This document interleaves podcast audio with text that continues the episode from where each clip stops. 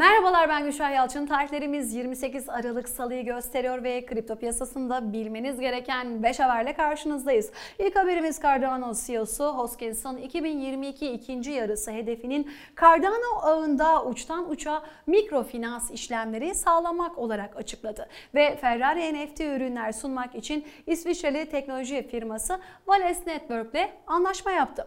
Cumhurbaşkanı Erdoğan, AK Parti İstanbul İl Başkanı Osman Nuri Kabaktepe tarafından İstanbul'un Dijital Anahtarı isimli NFT tablosu hediye edildi.